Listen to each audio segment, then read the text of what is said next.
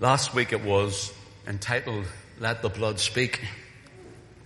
Let the Blood Speak. This week it is the, the blood still speaks and it will continue to speak. Leviticus, just two verses, verses 10 and 11.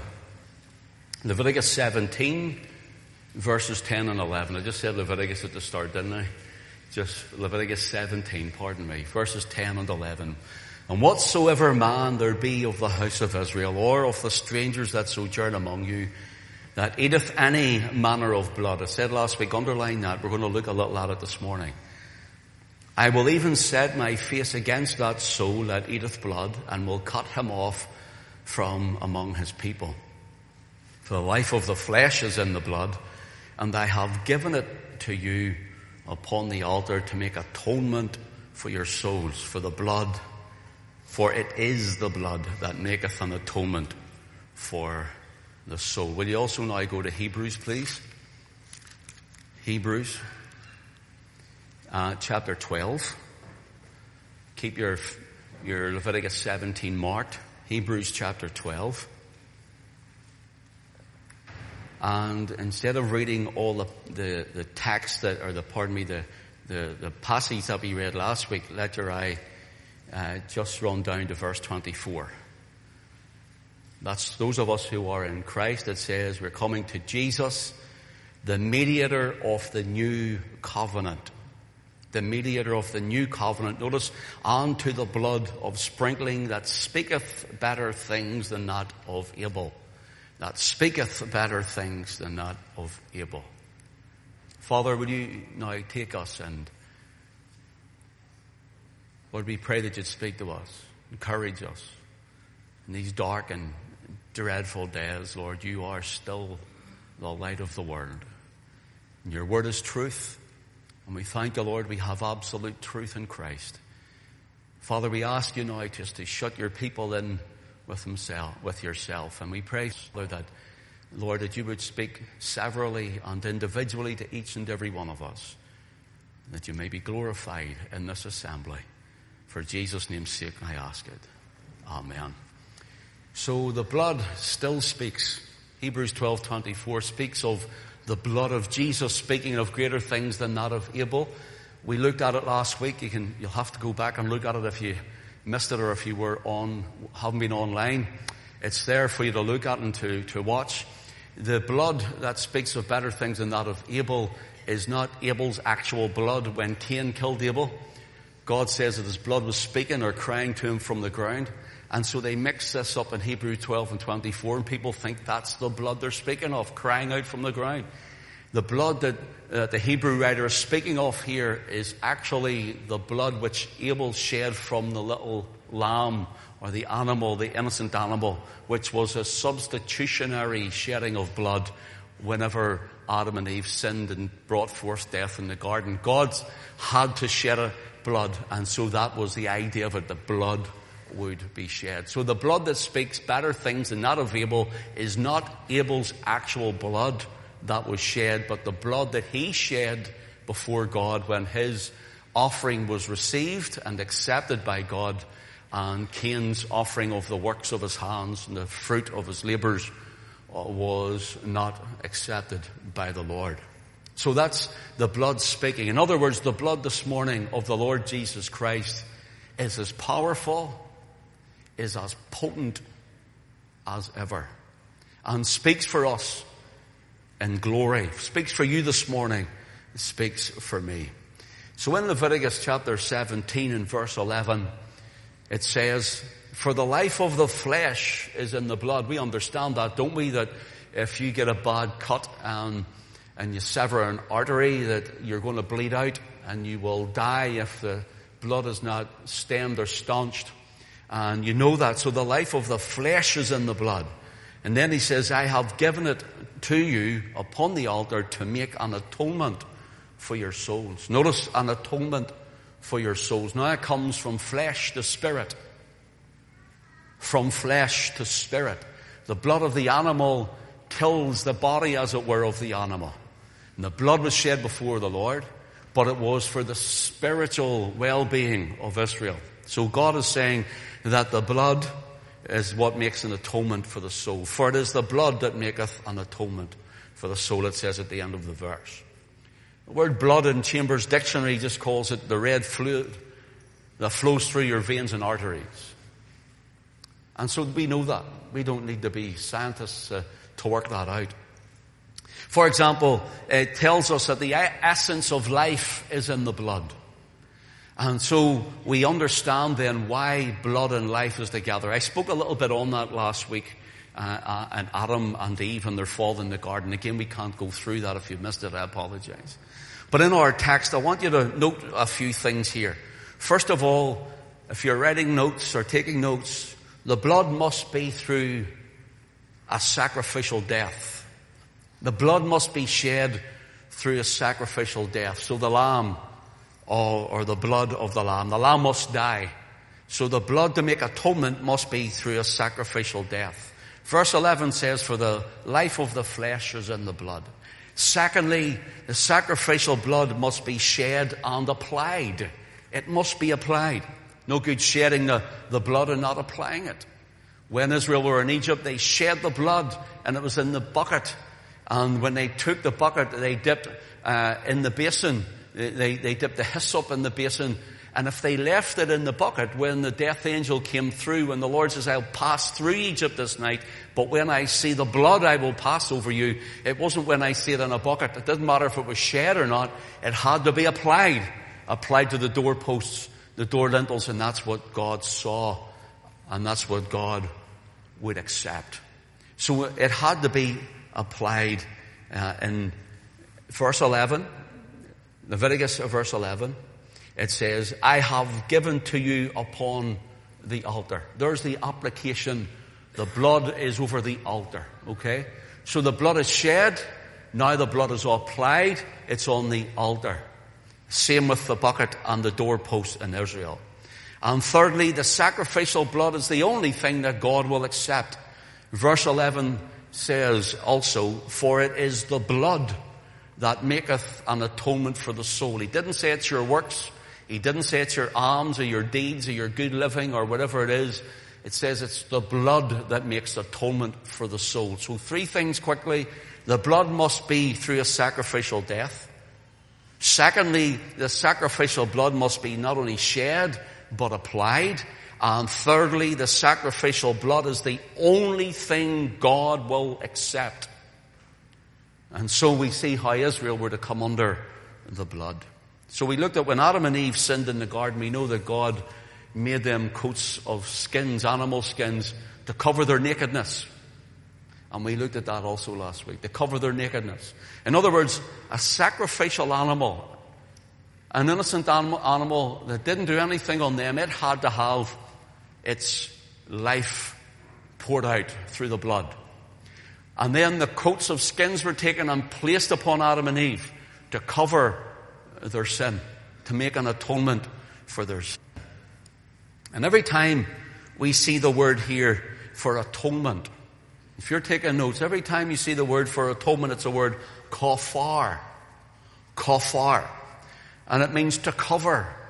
But it also means that goes beyond that and it gives us the idea of not only to cover, but on, uh, on certain texts that means to cleanse, to wash, to expiate, to pay for.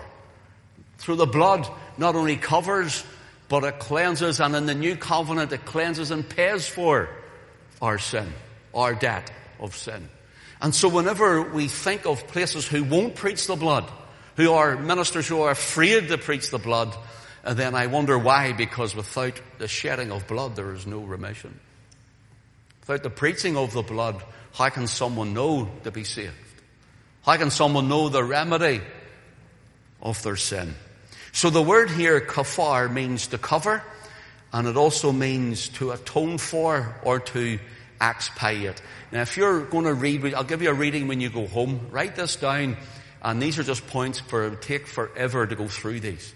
But in Exodus, Exodus chapter 29, if you were to read it, you hear of a, a, there's atonement for consecration. Write that down. Atonement for consecration. That is Aaron and his sons would be the high priest in Israel, and they had to be consecrated unto God. In other words, they were separated, they were sanctified and set out for the worship in the temple. So blood brings consecration in Exodus chapter 29. Also in Exodus chapter 9, 29, pardon me, atonement is for our sin. The blood is for the atonement of sins in Exodus 29. And then in Exodus chapter 30, you'll read in the chapter that the atonement is for, the blood is the atonement for the soul. The atonement for the soul.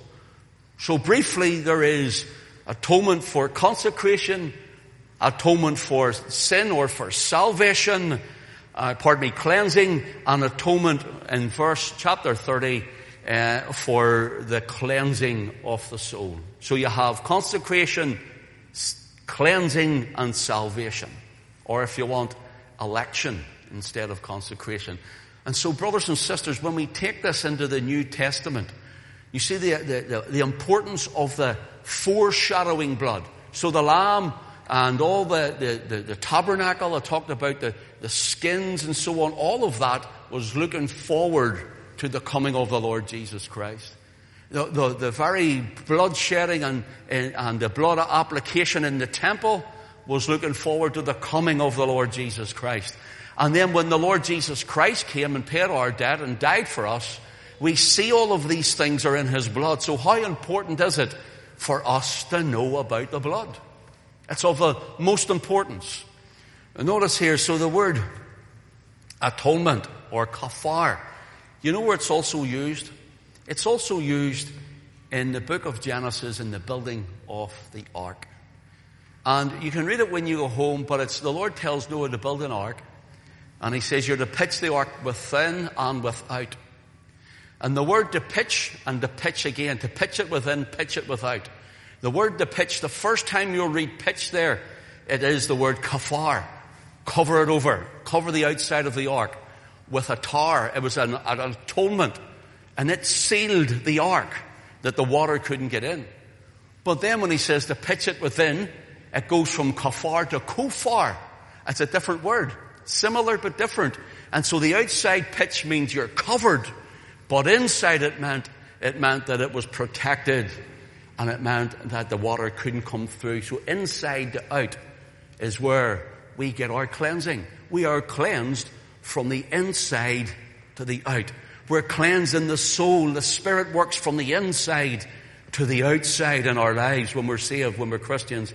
He comes and he moves in the inside and he works to the outside and we are covered. And remember, everyone that was in the ark, they were saved from the deluge of the flood.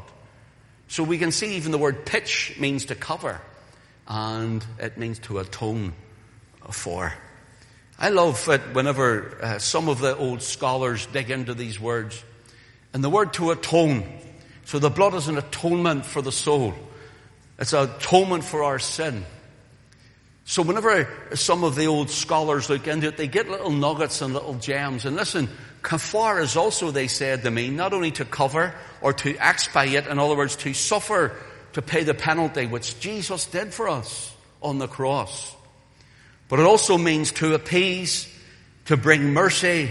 Listen, it also means to pacify or pacify, and it means to reconcile to reconcile. So when Christ comes and sheds his blood, not only has he covered us and cleansed us from the inside out, not only are we sealed, but also we're reconciled to God.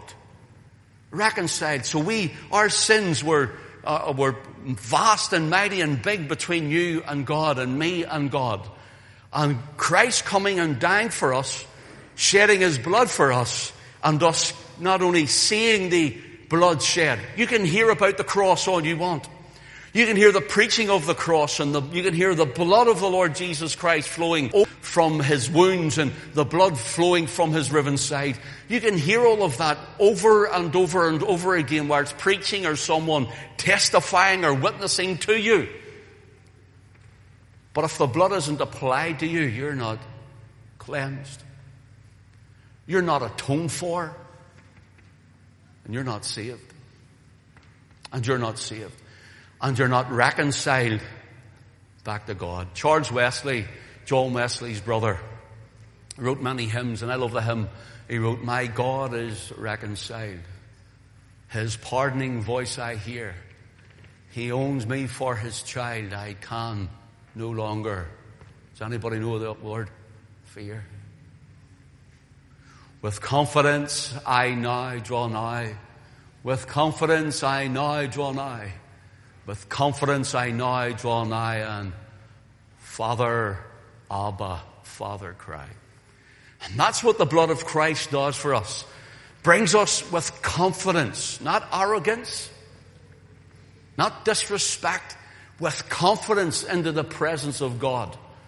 Because of the blood that Jesus shed for us, atones for us, cleanses us, we have been washed in the blood, it reconciles us. And God acknowledges the blood of the Lord Jesus Christ. Who knows that old hymn? Seriously. Does nobody know that old hymn? One. Helen, two. Anybody else? Seriously. My word, I can't believe that. I must be getting old. My God is reconciled. His pardoning voice I hear. He owns me for his child. I can no longer fear. With confidence I now draw nigh. With confidence I now draw nigh. And Father, Abba, Father, cry. You just don't know that. My word. And I apologize to all those that are watching online. Oh, I didn't hear for my singing, but I, I just felt I had to try. We're, we're going to have to learn that old hymn. It's a wonderful hymn. Notice here, it brings reconciliation through the blood of Christ. So Hebrews 12, pardon me, 9 and verse 12 tells us that without the shedding of blood, there's no remission. No remission. One of the most, and I'm, I'm pardon me if I'm, if I'm speaking out of school here to people who have suffered this, but one of the most uh, joyful words that a person who has uh, cancer can hear is that your cancer is in remission. Probably better still whenever it's not there, when it's, you know, whenever the, the, there's no sign of it in their body. So forgive me, I, I don't mean to uh, say I know what I'm speaking of here, but I've spoke to many, many, many people in the ministry over time, different illnesses, different things happening. And, and people, when they hear that and they, their smile, it's in remission. Well, brothers and sisters, I, I am not belittling that at all, but people don't realize there's a, a cancer of sin in everyone. And that sin needs to be in remission. And the idea is without the shedding of blood, there's no remission that the person in their sin is still as sick in their sin unto death without hope or help for eternity. But under the blood, washed in the blood, trusting in the blood, believing the blood, hoping in the blood, receiving the blood of the Lord Jesus Christ by faith and saying, His blood is more than enough for me. The blood and only the blood. by receiving salvation through the blood of Christ, we have received remission. In fact, we're fully cleansed from it. And it's not in our souls nor our bodies even, even though we feel Him. Because His blood continues to speak for us.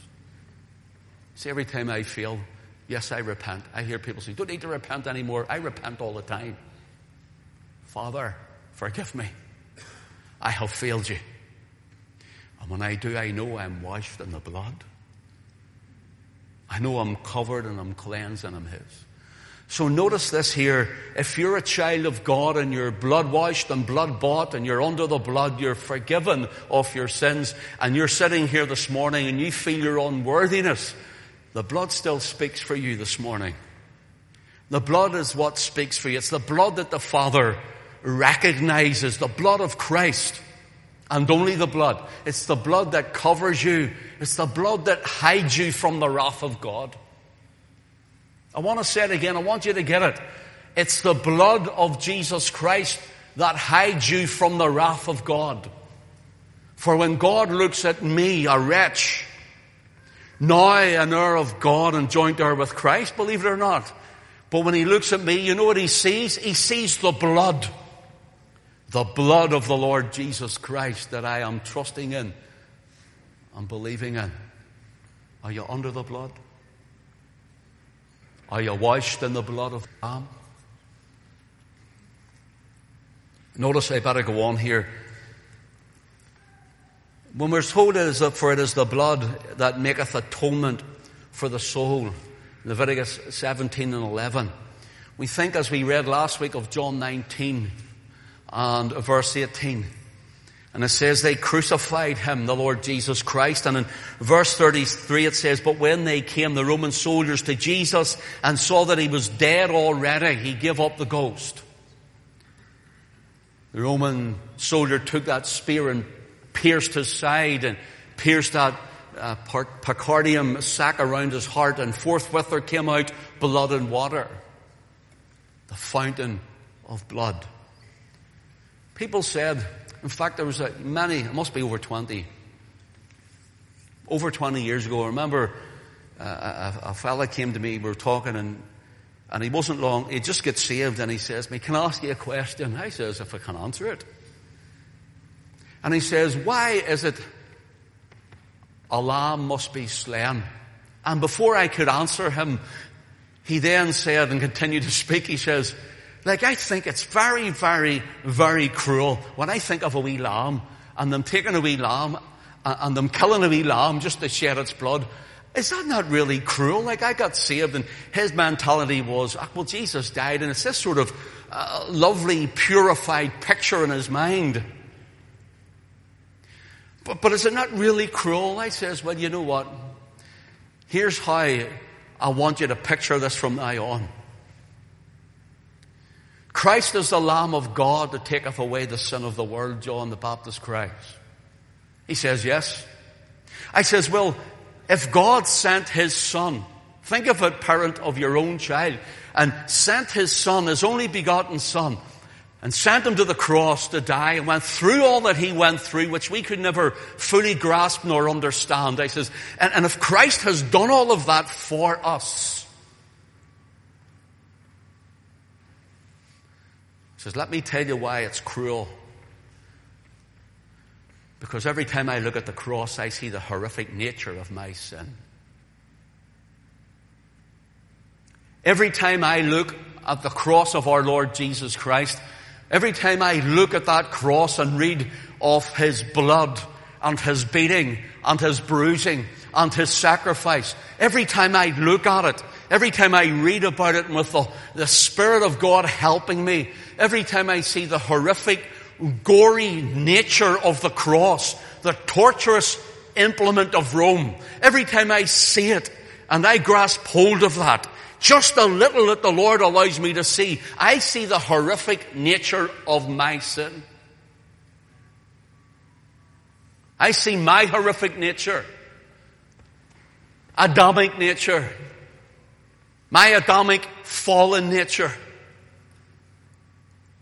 I see my death. And he died where I should have died. Because he lived to give me his life. And when I see the blood, I see the horrific nature of my sin, but I see the cleansing power of the blood of the Lamb. For example, in Isaiah 53, it's as though we stand under the cross when we read it. Isaiah 53 and verse 5, for he was wounded for our transgressions. Look at that. He was wounded for our transgressions. He was bruised for our iniquities. The chastisement of our peace was upon him with his stripes. We are healed all that He took and all that He's done for someone like me. Here's two things I want you to write down. One, in order for a guilty sinner to approach a holy God, he needed a suitable covering. I'm going to say it again if you're taking notes. In order for a guilty sinner to approach a holy God, he needed a suitable covering. Secondly, aprons of fig leaves, which were the works of man's hands, are not acceptable to God. And we try and produce the apron fig leaf in our lives. And It's not acceptable to God. Only that which God has done through the person of the Lord Jesus Christ. So we look at this for a moment. Turn with me to John's Gospel, chapter 6, if you will. John's Gospel, chapter 6.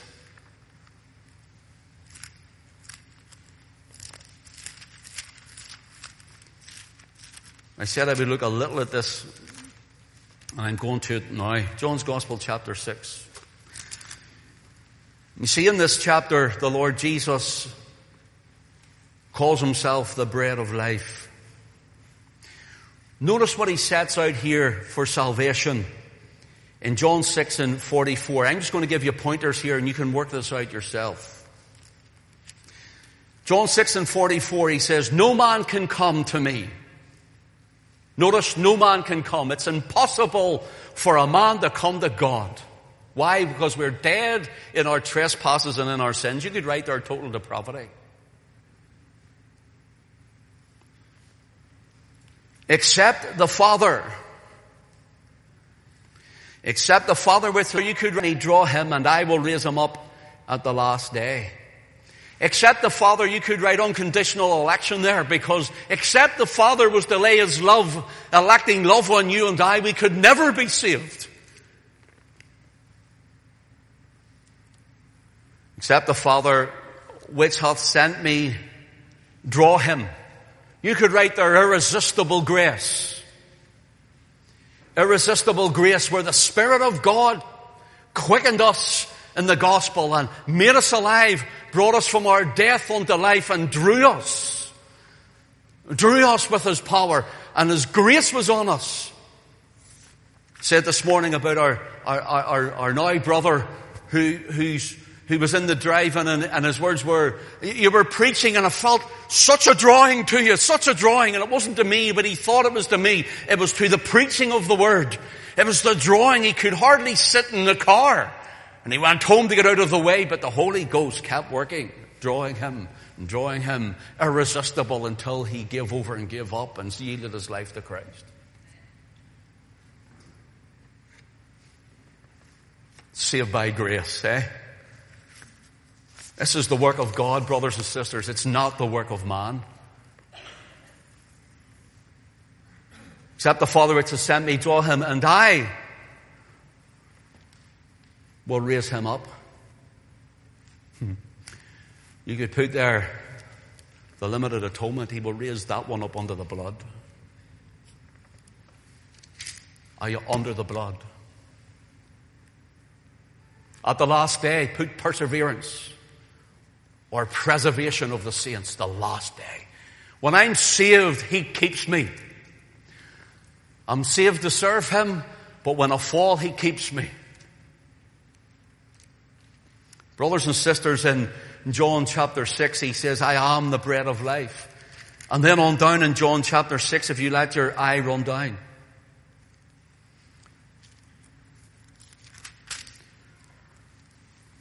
Notice what he says in verse 53. Then Jesus said unto them, Verily, verily, I say unto you, except ye eat of the flesh of the Son of Man. Note it, except ye eat of the flesh of the Son of Man and drink his blood, ye have no life in you. For whoso eateth my flesh and drinketh my blood hath eternal life, and I will raise him up at the last day. For my flesh is meat indeed, and my blood is drink indeed. He that eateth my flesh and drinketh my blood dwelleth in me, and I in him. And we are told for time's sake that people start leaving him because this is an hard saying who can hear it. They start walking away from Christ. They wanted to know him when he was feeding them the bread for their bodies feeding them the bread for their lives, for their living. They wanted to walk with him when they were getting something from him, when it was convenient, and they were, as some people would call it today, they were religiously good living for a living. What else can we get of this religion? They start to leave, but those who clung close and drew nigh to Christ, Lord, this is hard. How can we hear this? Eat my flesh and drink my blood. Now here's what I want to ask you, brother, sister. The Roman Catholic Church say that this is the Mass. That when they take the host wafer from the sunburst monstrance, and they take it out and they hold it up, and uh, uh, they say uh, that this is the literal body, blood, sinew, divinity of the Lord Jesus Christ in this wafer, and so the priest will give it to those who come to receive it, and they, and the people are, and listen, this isn't the people's fault. It's not their fault. I went, I, I went as a, I was in the BB when I was a young boy, and I'll be honest, uh, so-called big bold Protestant here, I knew nothing about it. I was lost and in my sin. And these people, they're taking the host wafer, thinking they're eating the literal body, blood, sinew, and divinity of the Lord Jesus Christ. And I remember one time I went to, oh, I used to preach in an old church in the centre of London, and they brought me over once a year to preach. And from 2008, I, have been busy just pastoring, so I didn't want to leave the church my past church and obviously this church, and he kept inviting me, and now they've given up inviting me because I don't go anymore. But you know, I, I, used to go to this old church, and it wasn't a big congregation. And I got up, and it was a really old, long platform, and uh, and uh, it was a gnarled wood of, of a pulpit, big pulpit, gnarled wood, and there's a big curtain along here with pipes, and, and an, org, an organ here with pipes, and a big curtain down here, like blue velvet curtain. And I'm there, and all, all of a sudden you'd seen the curtain coming back and a head popping out. Are you ready to go? And I still like going to the church because of, of the, the, one of the preachers that used to be there. Actually, he was one of the main founders of the church. And he wrote the hymn, Rock of Ages, cleft for me, that may hide myself in thee. Let the water on the blood from thy riven side which flowed be of sin the double cure, save me from its guilt and power. And because it was his church, I, I felt the, I felt the wound that he would have felt. And him and John Wesley were around the same time and they used to argue over, over doctrinal issues, but knew each other in the Lord. And so when we were there, I'd have preached at the weekend, and then we, Alison would have came with me, and we would have went maybe for a day around London before we flew, we flew back home again. And we're on a double decker tour bus one time. And we're driving around because we'd been many times and had never done the tour bus. And we thought, let's be lazy and get the tour bus round. And we got on the tour bus and driving up, we seen St. Paul's Cathedral in the distance and we, the tour bus operator says, now this is St. Paul's Cathedral. It is a working Protestant church. And I says, I, I was there when I was a wee boy. I went with my school. And I remember that was the last time I was in it. Come on, we'll go. We jumped off. It was a hop on, hop off. We walked in, and it charged us a tenner each to get in. Anyway, yeah, uh, that was then. I don't know what they charge now. That was maybe, well, it's over 12 years ago, so I haven't been there in 12 years. Maybe more, maybe 15 years. And we go in and it's ornate and it's beautiful and this big, vast, open area. And someone walks up along these couple of steps dressed in black from head to toe, big robes, comes up to one solitary mic like this. He steps behind it. Excuse me, everyone, the people are looking around. Would you mind please taking a seat? Okay, so we all sat down. Can we pray? So he prayed, there was nothing wrong with what he said, and simple enough. And then he says, if there's someone here who'd like to know more about Christianity, please come and talk to me. Fair enough? And then he said, We will be back here at 12 noon to take the Mass.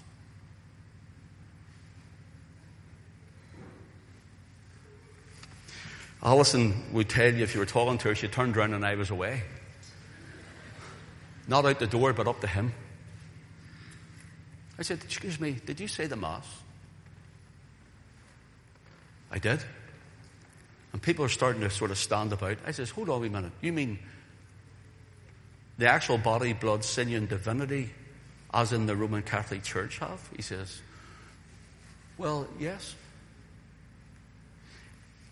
And there's this big plaque, John Wycliffe on the wall and others. And still see it, it was like a sky blue on like a silvery writing or white silvery writing. Morning star of the Reformation, it said. And I says, Are you telling me that you actually believe in the presence of Christ in that bread? Yes. I says, What if you break it and a crumb drops on the floor and everyone goes home tonight and a mouse comes and eats it? Is the mouse eating Christ? Uh, well, he's not in the body. The mouse isn't in the body, he says. That's what he said. Stepped back in dismay. I couldn't believe this. This is a working Protestant church now, we're told. And I pointed to John Wycliffe's big plaque, and some of the others, and I said, See those men there? They would turn in their grave at you. They'd turn in their grave at you. Many of them gave their life for the Word of God. I says, where are you getting it from? Oh, it's in the Bible. I says, you talking about John chapter 6? Jesus says, eat my flesh and drink my blood. Oh, well, yes, yes, yes, we would take it from there. I says, are you not reading on where he says, the words that I speak unto you, they are spirit started backing off, and the people were gathering. Allison was a bit embarrassed at this time.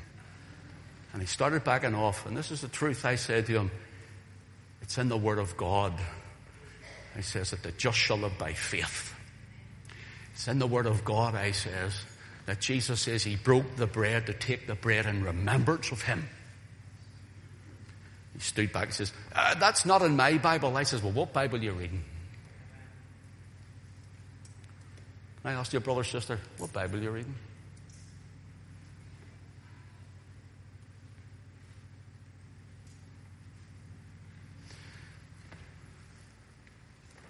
Eat my flesh, drink my blood indeed.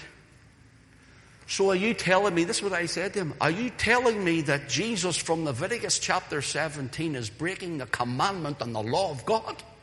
And not only that, but there, he's not only said to eat his flesh and drink his blood, but he's telling thousands of Israelites to do that. That we have to take that.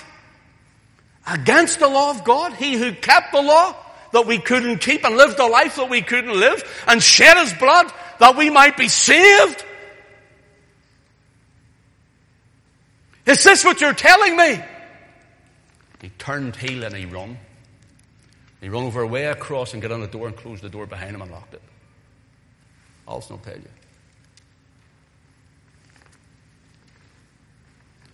Church, you know what's wrong with many of the church today? Don't know this. Pulpits are full of men who are afraid to preach the word now in case they lose people. Preachers with spines like a wet noodle.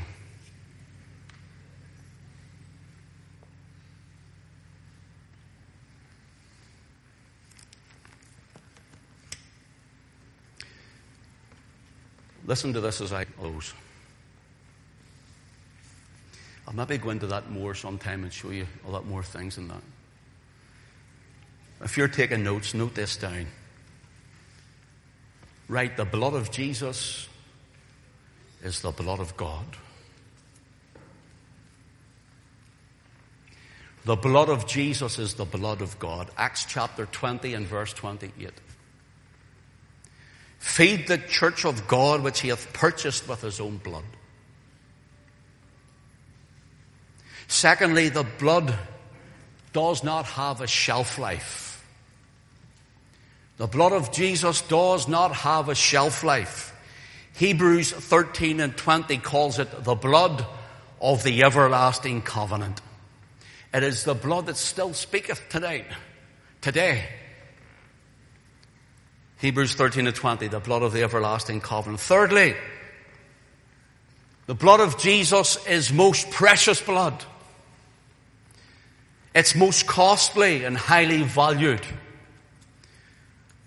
Mark chapter 8 verses 36 and 37 says, For what shall it profit a man if he gain the whole world and lose his own soul? Or what shall a man give in exchange for his soul? In other words, the fig leaf religion, the covering of our sin, the works, the alms and the deeds, the rituals and all the ceremonial pomp and fashion cannot save a soul.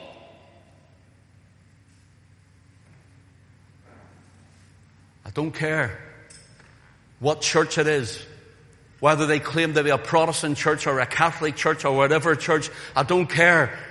They cannot save us. So This church can't save you. This man can't save you. But we preach the one who can. We preach Christ crucified. The blood of the Lord Jesus Christ. Notice it's the most precious blood because you can't for any reason or method. If you had the whole world to pay for your soul, but the blood so precious of the Lord Jesus Christ, it has paid the debt. Paid our debt in its fullness. And 1 Peter 1, 18 and 19 says, For as much as you know that you were not redeemed with corruptible things as silver and gold from the vain conversation received by the tradition of your fathers. That's what's wrong. People in Protestant churches and they believe, I've received the tradition of my father. This is what we do on Sunday. We go to church on Sunday. This is what we do. We have been christened as a baby or we have received communion at the hand of the bishop or we've this, Saturday, or the other. Brother, if that's what you're trusting in, whether it's a Protestant or a Catholic, you'll go to hell. You'll die in your sin. Christ and Christ alone it's Christ and Christ alone, brother, sister, friend. Receive from the tradition of your fathers, verse 19, but with the precious blood of Christ, or the highly valued, the costly, precious blood of Christ. That's what would read. As of a lamb, without blemish, without spot. Lastly, Jesus' blood not only redeems and cleanses, but it looses us from our sin. Listen. I know where God saved me from. I know where Christ came into my life. Things in my life from my past that I would don't ever bring up. Shamed. Ashamed.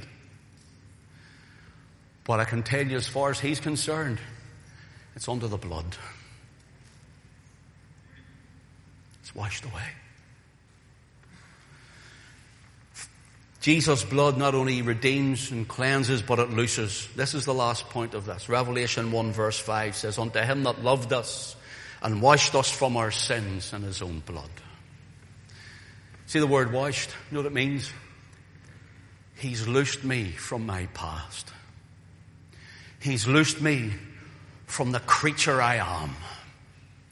He's loosed me and cleansed me from my sin. And notice that loved us doesn't mean he loved us once and doesn't love us still. It means that he, it's a present tense, it's written in the present tense. It means unto him that loved and loves us.